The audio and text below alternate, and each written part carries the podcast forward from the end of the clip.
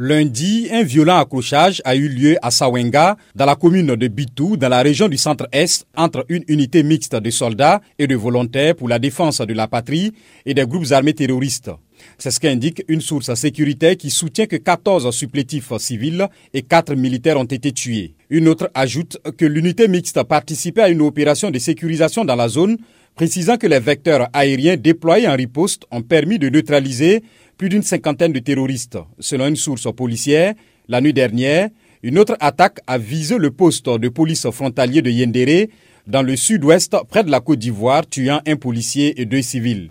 La Côte d'Ivoire accueille 18 000 réfugiés ayant fui le Burkina Faso, soit plus de deux fois plus qu'en 2022, selon le Haut Commissariat des Nations Unies pour les réfugiés. Les violences ont fait depuis sept ans plus de 10 000 morts civils et militaires, selon des ONG, et plus de 2 millions de déplacés internes. D'après le gouvernement burkinabé, l'armée contrôle 65% du territoire.